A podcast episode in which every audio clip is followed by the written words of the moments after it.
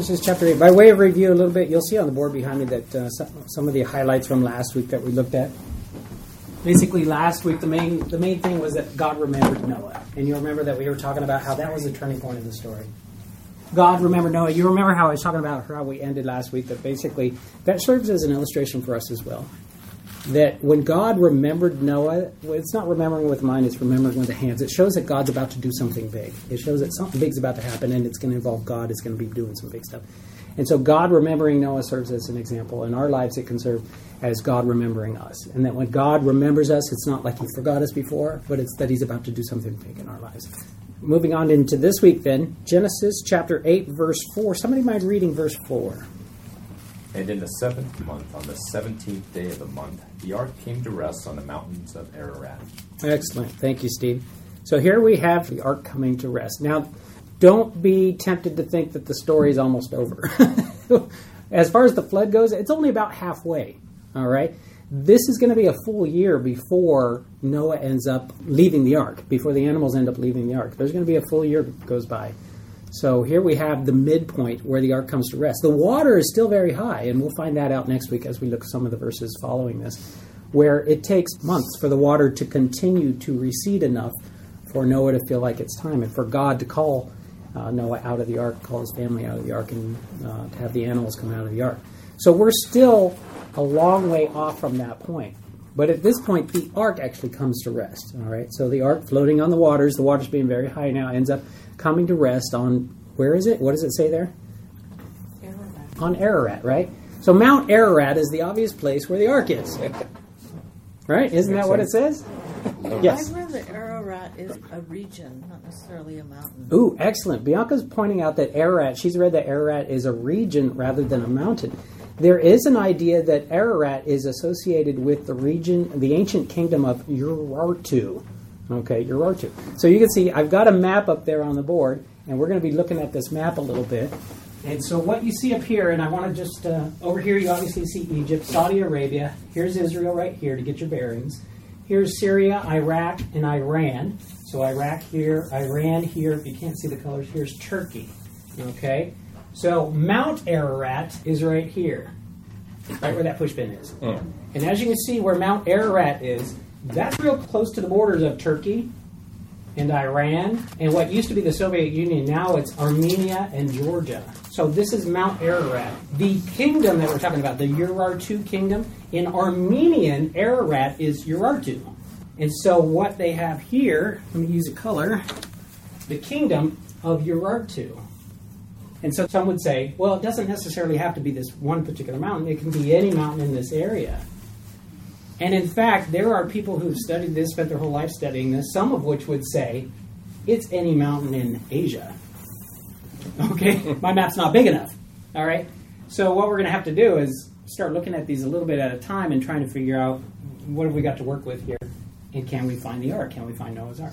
Okay? So here's where the actual mountain is. Here's the region that Bianca mentioned. Okay? The ancient kingdom of Urartu. So Mount Ararat right there. One problem, though, according to this verse, is Mount Ararat the focus. It says mountains. Mountains, plural. Bummer. Don't you wish it would be easy enough to just pick one mountain? I mean, you would think if you could just focus on one mountain, it would make the job a whole lot easier.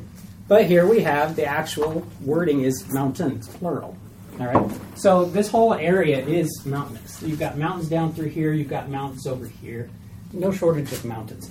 Mount Ararat is a prominent mountain. It's a snow-covered mountain. In fact, there are two mountains close together. There's Mount Ararat, Ararat 1 and Ararat 2. Here's just a typical picture of what it might look like. Snow covered almost all, well, snow covered all year. Some years, you know, it's warmer years and some of the snow recedes slightly. Those are very rare. That's one of the issues, too, is when people have gone to that actual Mount Ararat where that pushpin is, when they've gone to look, a lot of people have indicated that, you know what, there's just so much snow and ice up here. How are we going to be able to find anything? It's obviously been buried under a lot of snow and ice. Other people would say, well, this mountain in particular is a volcano. it's a volcano that last erupted in 1840. So some would say this volcano, in fact, this mountain is newer than the days of the flood. That this mountain wasn't even there during the days of the flood. So some people would say we're looking in the wrong place. There's also commonly mudslides, avalanches, glacial movement. All right. So there's all kinds of things to get in the way of an easy search for Noah's Ark. But I will say that this mountain does have the most attention as far as searches for Noah's Ark goes. All right. There have been lots of searches for Noah's Ark through the centuries. There are writings that you can refer back to and look at of people's accounts of, yeah, I was there, I saw it. And these go back not just 100 years or 200 years, these go back even before the time of Christ. There are historians through the ages that have said you can still visit it. Oh, yeah, it's still over there. Oh, the people talk about it. Oh, I saw it. Oh, we climbed inside. Oh, we walked on the roof. Oh, we took pieces of it. Oh, those people destroyed it and took pieces of it for their things going on. So there's all kinds of attention and all kinds of things through history that talk about. It. Let's look at some of these a little bit more in detail. All right, here's one that talks about the area of Urartu. The mountains of Ararat are located in the Lake Van region of eastern Turkey in the area of Armenia. So, again, by way of pointing out where we're at, here's Turkey, eastern Turkey, this is Armenia here, all of this being in that ancient kingdom. In the area of Armenia known as Urartu in Assyrian inscriptions. The range of mountains with the highest peak reaching 17,000 feet is also mentioned in 2 Kings 1937 Isaiah 37:38, and Jeremiah 51:27. Interestingly, when you look up some of those verses, for example, if you look up 2 Kings 19:37 or Isaiah 37:38, in the King James version, it doesn't say Ararat. It actually says Armenia. King James version is kind of alone in that regard. The other translations will have Ararat or the land of Ararat mentioned in their places.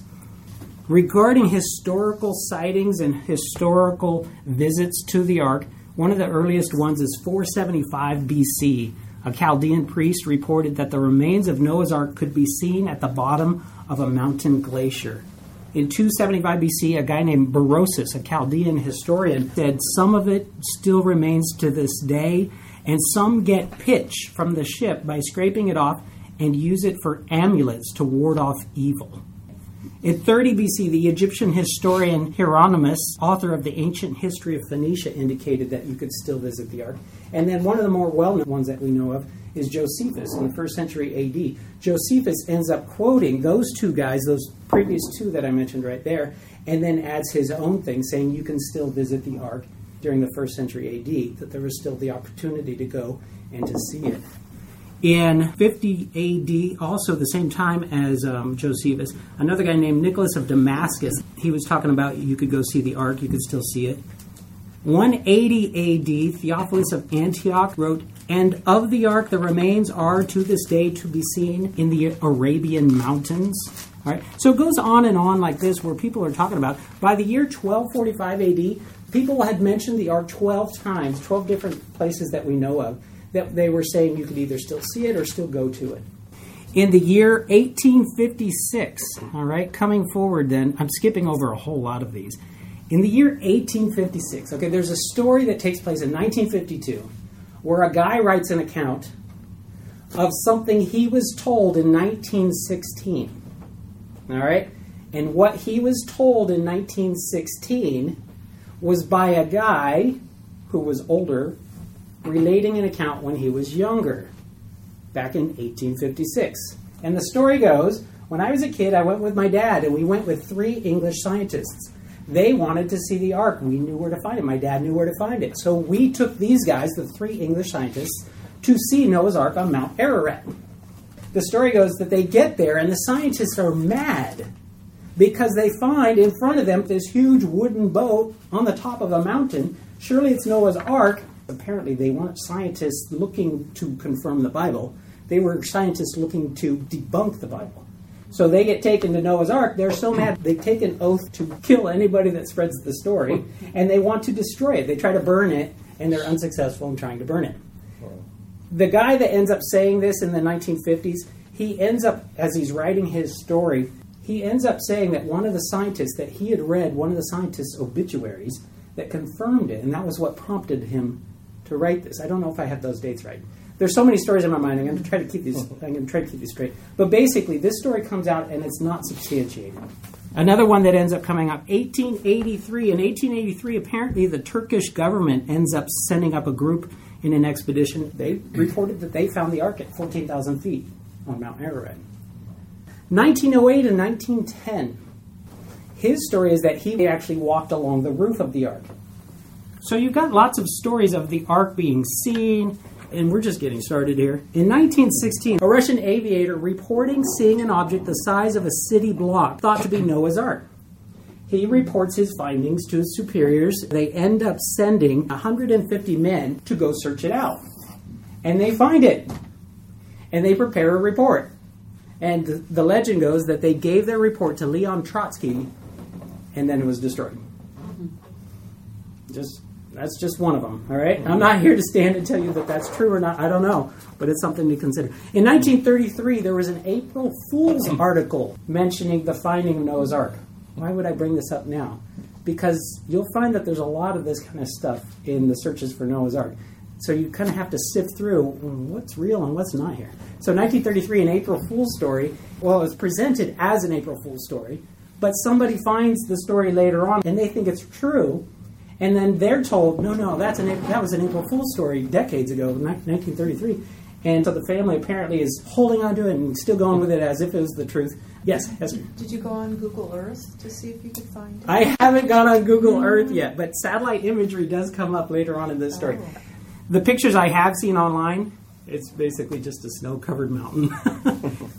in fact, I should show you some of these pictures here. Here's a, here's a picture that was taken from somebody in an aircraft where they thought it might be Noah's Ark on the side of the mountain, sticking out. Perhaps had slid down and broken off from the piece that's higher up. The arrows kind of showing the direction of the that it would slide or the decline of that mountain. Another picture here.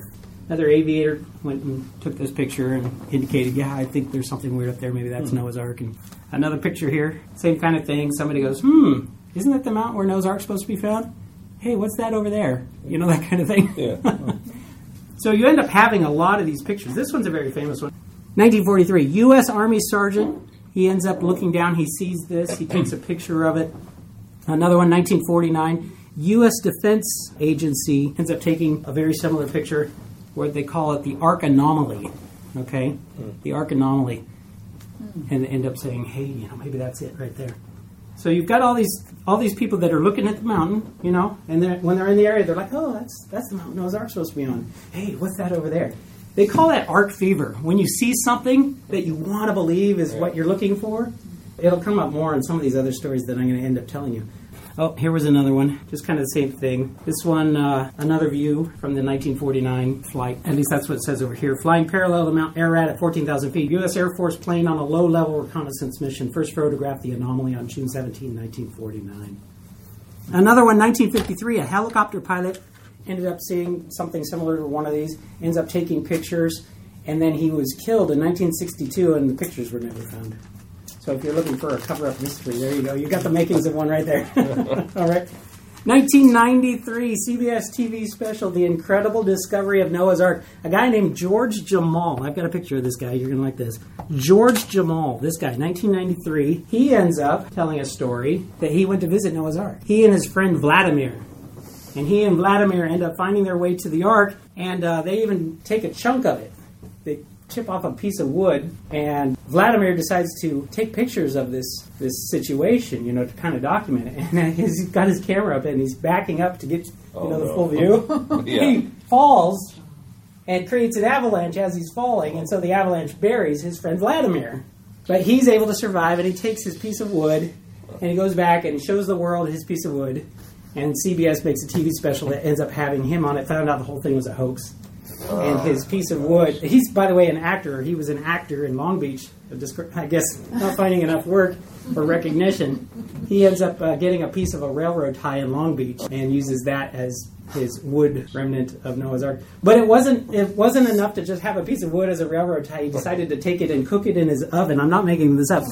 Cook it in his oven, and it actually says here that he uh, had a special sauce that he put on it or something like that. Yeah. Oh, here we go. Later discovered taken from a railroad track in Long Beach and hardened by cooking. This is in quotes. Hardened by cooking with various sauces in an oven. All right. So you've got a piece of Noah's Ark made out of a piece of railroad tie. In 2003, satellite imagery of Mount Ararat, the photos capturing the attention of a Honolulu businessman in 2004. Daniel McGivern offered $900,000 to fund an expedition to Greater Ararat to uh, explore that Ararat anomaly. Some of those pictures that I showed you there. Uh, the Turkish authorities, though, refused him permission to explore because it's a restricted military zone. As I mentioned earlier, and as you can see on this map, this is right near the border of a lot of countries, and not all these countries get along. So there is tension often in this area. So not only would an ark search in this area on this mountain have to be concerned with the elements, the weather. It's going to be very cold. There's going to be snow. There might be rain. There's thunderstorms. There's often fog. There's often lightning. We've got blizzard conditions. We've got avalanches. We've got glaciers to be concerned with. They've got all these things to go with. Oh, and it's a volcano, so there's often still earthquakes. And now you've got people that are mad at each other, and this is where they all come together. This is their border. So it's not uncommon for people to go on an expedition up Mount Ararat and end up getting shot at or end up getting taken as prisoners and claim to be spies. They end up saying, You're a spy. So um, when this was Russia, they would arrest people and say, You're a spy for Turkey. And then Turkish people would take them and you're a spy for Russia. And they're like, We're just trying to climb Mount Ararat and find the Ark. All right, so you've got all these. Oh, and not to mention, you've also got wolves. Wolves that live on the mountain and are also looking for people to, to, to devour. All right, so you've got all kinds of stuff going on in that in that region. There's actually a lot of people that have made multiple trips into this area. One of which is Colonel James Irwin, the former astronaut. He's actually made trips to Mount Ararat looking for Noah's Ark. And one of these trips, he ends up getting injured because of a rock slide, and he gets hit on the head by a rock and is seriously enough injured that it kind of shut down that that adventure. On another trip, he's kidnapped. So, a lot of adventures going on looking for Noah's Ark. Hmm. Some of the more prominent areas on Mount Ararat that are often explored are the Ahora Gorge, that's on the west side of the mountain, the North Canyon, that's where Colonel James Irwin was injured, and the Abich 2 Glacier. All right, so that's Mount Ararat. Unfortunately, as we've seen in the text, it doesn't limit our search to one place. It's mm-hmm. not Mountain of Ararat or Mount Ararat, it's the mountains of Ararat. All right? So that obviously broadens the area. Well, with the understanding that the area is broadened, then people aren't concerned about looking for the ark in other places. And one such place, this is uh, by a guy, Ron Wyatt, in the 1980s and 90s, ends up proposing that he found the ark in a different place, which is right there. All right, so it's 18 miles from Mount Ararat, a little bit south of, of there. This place, I can show you a picture here of what it looks like that he saw, and some of you might have seen pictures of this. This is the Duru Pinar area. No snow. No snow. It's lower elevation. Duru Pinar. Okay. So his proposal was that this is Noah's Ark. It's ravaged by time. It's ravaged by the elements. And in fact, it's been moved downhill somewhat by a mudslide. And that there's a rock kind of in the middle of this. You can kind of see right here. And the rock has kind of um, compromised the structure, the integrity of the structure a little bit. If you look at it, it looks almost more football shaped than it does like a rectangle. His proposal is that the, the sides have actually laid out, all right, that they've flattened out outward. Okay, so that's his proposal. This is the Duru Pinar area of Turkey. In fact, he got an official in that area who's got some clout to kind of back him a little bit. And so they ended up putting up a road sign to help you find your way to Noah's Ark. Oh, that's funny. All right, so they've got the road sign there. They- They've also got a visitor center. So if you pull up the hill, you're greeted by a visitor center that has some windows that you can look out and see the Noah's Ark that's down there. It uh, it hasn't always looked nice. Sometimes the visitor center ends up being a little bit in disrepair. So is that our, that's key though? This is still in Turkey. There's actually, if you want to watch it, he's actually got it here. This is in, in his video as well. You can watch this video. In this video, I was telling Dave about this. I'm going to show you a still shot. All right. So here's a picture. This is this is a picture of kind of a ceremony of sorts that they're going to have to kind of open this to the public. I think this was the visit, building of the visitor center. Ron Wyatt in another one of these pictures is going to be the first person to shovel a, a load of cement, I think, into that foundation. In fact, here's that picture here. But if you look at these pictures, one of the things I want to show you is just kind of strange. It doesn't really have a whole lot to do with what we're talking about. But if you see in this picture, what's the main thing your eyes drawn to in that picture? The goat. The goat, right. You're like, why is the goat here at the ceremony? What does that have to do with anything? Well, it's actually the footage is in there and the still picture shows it here. They're sacrificing the goat Oh, wow. just to the edge of your screen. They're sacrificing it, and it's right there. And they're not even making apologies. You're watching, you're like, oh my goodness, they're cutting that goat's neck. so it's kind of interesting. That was their opening ceremony. I guess everybody had a good time except the goat. Hmm. so that's the Duru Pinar area of Turkey. Tell you a little bit about this. All right, so Ron Wyatt ends up finding, and the story goes that he's riding in a taxi cab and he's praying, God help me to find Noah's Ark. And the taxi cab breaks down. And so while the taxi guy is out trying to work on his car to see what he can do about fixing it, Ron Wyatt ends up getting out of the car and exploring and ends up finding this. And he goes, Thank you, God. You helped me to find Noah's Ark. and so he ended up getting some people to come out there, including the former astronaut, Colonel James Irwin. Colonel James Irwin comes out, John Morris comes out, a, a bunch of people come out and inspect the area. Almost to a man, they all say, This is not Noah's Ark even though it has generally the right dimensions, as far as length, good to go. Width, all right, we'll fudge it a little bit, saying you say that the sides collapsed. All right, we'll go with that. It's mud and rocks. Like digging down, you can't find any. Yeah, there's nothing there.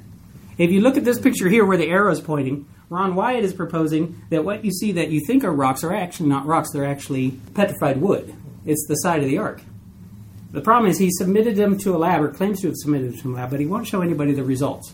They also took a metal detector and went out there and they were looking with a metal detector to see if they could find anything. Ron Wyatt says they found an ancient rivet. An ancient rivet. And in fact, there's a picture, I don't have it here, but it has his hand about to pull this ancient rivet out of the dirt, or out of the mud. And that one was inspected, it's a basalt rock, it's not a rivet. There's a lot more uh, that goes along with that. One of them is that they use this device along the same lines of a metal detector, but not as much science behind that device. They end up finding and mapping out where apparently there are metal ribs under the, the dirt, under the mud. But it turns out there's nothing there. They were using kind of like what you would in uh, old times picture a water witch. You know what I'm talking about? Kind of along the same lines as that. All right. So they've gone out with more sophisticated machines and haven't been able to confirm any of that. It's in disrepute now, and that's kind of why the visitor center in some of those pictures look bad. So this was in the 80s, early 90s, and then it came out, oh, it's not real. And then the visitor center ends up looking like that. Oh, but time goes by, and people forget as time goes by, and so we can have a nice new visitor center today that we can go see, and still the claims of Noah's Ark. Another one, Mount Judi, mm-hmm. right here, in association with Josephus and also the Quran mentions Noah's Ark in the area of Mount Judi. So you can see there it's near some borders of Iraq, Syria, and Turkey. All right, so again, you've got issues with that, but there's people that would say that's where you're supposed to be looking for Noah's Ark, not in those other places up there. All right, how about another one? How about Mount Suleiman in the Alborz Mountains of Iran? That's right here. Bob Cornuke is a guy that ends up leading uh, a search for Noah's Ark. He's with the Bible Archaeology Search and Exploration, or the Base Institute. All right. They ended up finding some things that got them excited. One of the things that they ended up seeing was what they claimed was petrified wood as well, kind of like the other story. It turned out to be rock. So they're not saying it's Noah's Ark, but they're they're keeping um, hopes that it might be. But as it is, it doesn't look like it's turning out to be that way. Another one, Ku e Alvand Mountain. Ku e Alvand Mountain. All right, this one, the story is a guy who was in the military ends up having he has a driver, and the driver says, "Hey, I can get you to where Noah's Ark is," and they end up going there, and he describes a very easy hike up to Noah's Ark and ends up spending some time uh, walking around inside Noah's Ark and seeing the pens for the animals and whatnot. But not a whole lot uh, other than just his testimony about that. Not much else in the press. One of the things, though, to notice about these over here, each each of these use as their support for their location a, a verse from Genesis chapter 11, verse 2. Somebody mind reading that? And it came to pass, as they journeyed from the east, that they found a plain in the land of Shinar, and they dwelt there. Okay, excellent, Bianca. To provide some context then regarding this passage, what they're saying is, if you read Genesis 11:2, this is Noah and his sons when they leave the ark. And they're saying, what direction do they travel? It says they travel from the east. So that puts them going west. As they go west, they go to where? Where does it say they go? Shinar. Shinar, right? Or the plain of Shinar. The plain of Shinar is considered to be this area here. So these people are saying, if you look at Genesis 11:2, ours are better candidates because it has the people going this way, as opposed to south. They're saying, how about we start with the known place, the plain of Shinar, and we work backwards. If they came from the east, then the location of the ark has got to be somewhere east. All right, one more, and this is by all means not an exhaustive list. This is just some of the better candidates. all right, another one here: Mount Gir e Kumar in northern Iraq. I'm going to put a peg right there. This one is recently as 2014. In 2014, there was an article of the find of Noah's Ark in northern Iraq in that area. And this picture here, though, this is the only picture that I've been able to find of their find of Noah's Ark. Any Small. issues? Small. Looks really tiny. Is that a person up in the right hand? Yeah, that's a person up there. It's, it's actually like four people up there. Yeah. It looks really tiny. It might be a boat, but not. right, that's what I was thinking. What's this, a fishing boat? You can't fit all the animals on. Apparently, the article goes on to say, though, that it was much bigger than this is actually showing, that it actually has dimensions similar to what the Ark has, but there are no other pictures, and I found nothing else outside of this article about this find. So if you look up there, you see that there's pins all over the Middle East, basically, as to where Noah's Ark might be. Who knows where it is, right? So if the question comes down to where is Noah's Ark, I would say this: we don't know. Who knows? We don't know. It's not conclusive right now. Right. There is a Jewish tradition that the ark was actually dismantled. That it was dismantled by Sennacherib. He started the dismantling of it and taking relics, taking pieces to be used as relics in idol worship, and then also concluded in by Haman in 486 to 465 the destruction of the ark. So there's that proposal that the ark doesn't even exist anymore, and that's a real possibility. You could have that it was torn up. You could have that it was hauled off. You could have it was destroyed by earthquakes. It could have been destroyed by an avalanche. Could have been destroyed by any number of things. It might not exist anymore, or it might be buried under the snow, waiting for the day that God wants to reveal it to the world. Because if you think about it, what is finding the ark going to do? All right. Well, I guess you have to ask at what level. For me personally, my faith isn't going to be stronger because of an ark. I already know in whom I believe. All right? I'm already fully convinced in God's word and in my relationship with my Lord. But for somebody who's on the fence, it would make a world of difference for them. I mean- and if somebody is a skeptic, is it going to make a difference for them or not? Hmm. I don't know. Here, I would refer to you Luke 16, verses 19 through 31. Let's start off with verse 20. Well, let's read the whole thing. There was a certain rich man who was clothed in purple and fine linen and fared sumptuously every day. But there was a certain beggar named Lazarus, full of sores, who was laid at his gate, desiring to be fed with the crumbs which fell from the rich man's table. Moreover, the dogs came and licked his sores. So it was that the beggar died and was carried by the angels to Abraham's bosom. The rich man also died and was buried. And being in torments in Hades, he lifted up his eyes and saw Abraham afar off and Lazarus in his bosom. Then he cried and said, Father Abraham, have mercy on me and send Lazarus that he may dip the tip of his finger in water and cool my tongue, for I am tormented in this flame. But Abraham said, Son, remember that in your lifetime you received your good things, and likewise Lazarus evil things. But now he is comforted, and you are tormented. And besides all this, between us and you there is a great gulf fixed, so that those who want to pass from here to you cannot, nor can those from there pass to us. Then he said, I beg you, therefore, Father, that you would send him to my father's house, for I have five brothers, that he may testify to them, lest they also come to this place of torment. Abraham said to him, They have Moses and the prophets. Let them hear them. And he said, No, Father Abraham, but if one goes to them from the dead, they will repent. But he said to him, If they do not hear Moses and the prophets, neither will they be persuaded, though one rise from the dead. So, would the finding of Noah's Ark change the hearts and the minds of the people that are scoffers and skeptics? Well, it sounds like not for everybody, that's for sure. That there are going to be people who, it doesn't matter if somebody rises from the dead and brings them good news, they're not going to hear it. So, finding Noah's Ark wouldn't change their minds. All right? So, for some people, it could make a difference. For others, it might not. And for others, it doesn't need to. All right? Yes, Steve. along those lines, uh, I had a, a class, biblical criticism class I took, and it talks about you know the New Testament, how many fragments and stuff, over twenty six thousand that we have of the New Testament, but we have none of the original autographs.